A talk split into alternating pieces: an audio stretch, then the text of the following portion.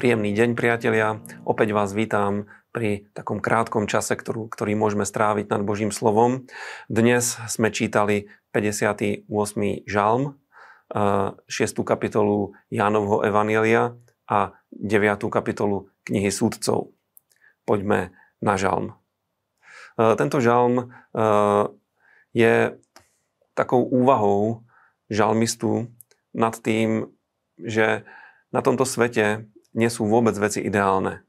Že sa tu veľmi pravidelne deje to, že sa deje nespravodlivosť. Že bezbožníci ubližujú spravodlivým a žalmista sa tu modlí k hospodinovi, aby, aby zasiahol, aby pán nejakým spôsobom zmenil túto situáciu.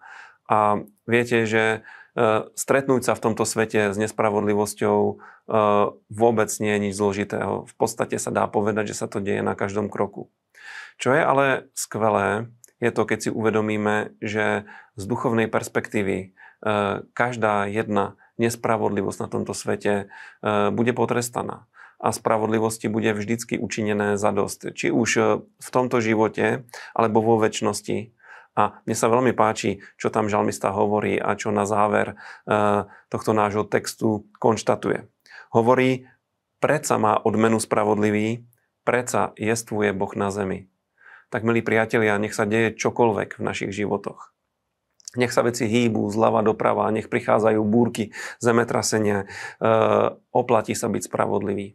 Oplatí sa chodiť po Božích cestách, konať Božú vôľu a oplatí si pripomínať, že, že predsa jestvuje Boh na zemi a že sa to prejaví. Preto oplatí sa zasievať dobré, lebo keď sejeme dobré, uvidíme dobré. E, v Evangeliu podľa Jána v 6. kapitole sme čítali veľmi známy príbeh, ktorý sa vlastne opakuje vo všetkých štyroch evaneliách a ide o zázračné nasýtenie zástupov. Asi všetci poznáte tú situáciu, e, keď e, pán sa ocitol v pustine s veľkým zástupom, ktorý ho e, nasledoval a ktorý ho poslúchal. A tí ľudia boli hladní a pán povedal svojim učeníkom, aby im dali jesť, ale z ľudského hľadiska to nebolo možné. Bol tam iba ten známy chlapec, ktorý mal 5 chlebov a dve ryby. Mal možno takú desiatú alebo e, obed, večeru, možno to bolo jedlo na celý deň. V každom prípade bolo to jedlo pre jednoho chlapca. Z Biblie vieme, že tam bolo 5000 mužov, takže keď si k tomu pridáme ženy a deti, tak to číslo je oveľa väčšie.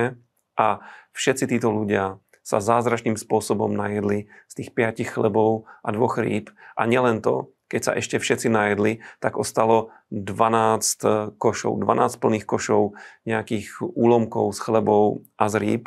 A to je veľké svedectvo o tom, že keď pán koná zázrak, keď sa pán stará o naše nasýtenie a naplňa naše potreby, tak vždycky nám dá viac.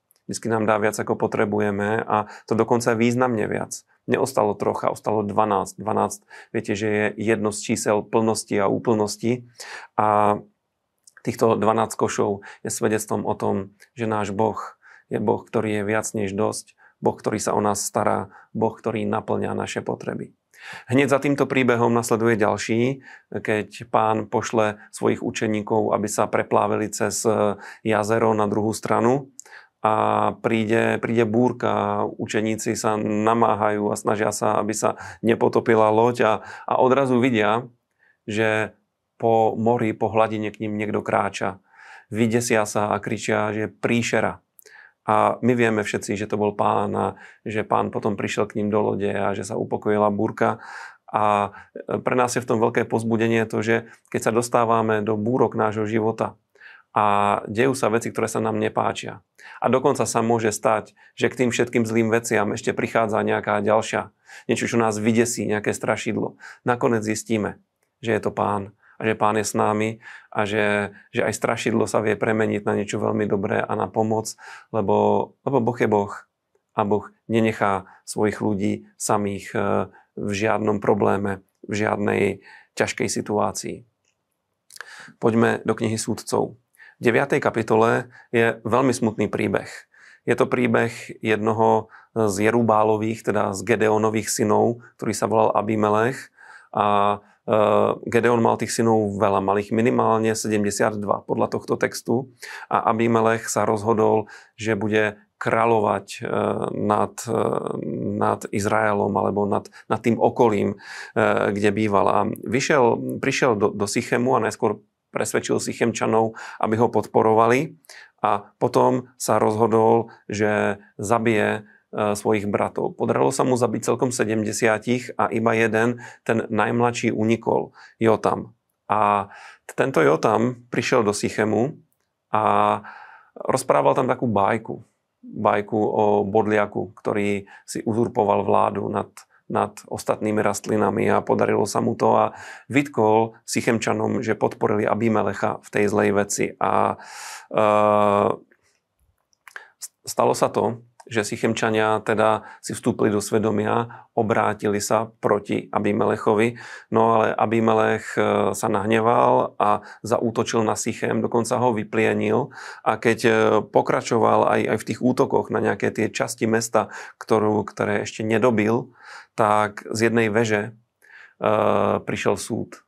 Jedna žena mu hodila na hlavu kameň a Abimelech bol smrteľne zranený. A potom to sa stalo to, že nechcel zomrieť rukou ženy a nechal sa usmrtiť jedním zo svojich e, žoldnierov a z toho plyne veľké ponaučenie. Ponaučenie, ktoré sme si povedali hneď na začiatku v tom žalme. Existuje sejba a žatva oplatí sa robiť dobre a neoplatí sa robiť zle.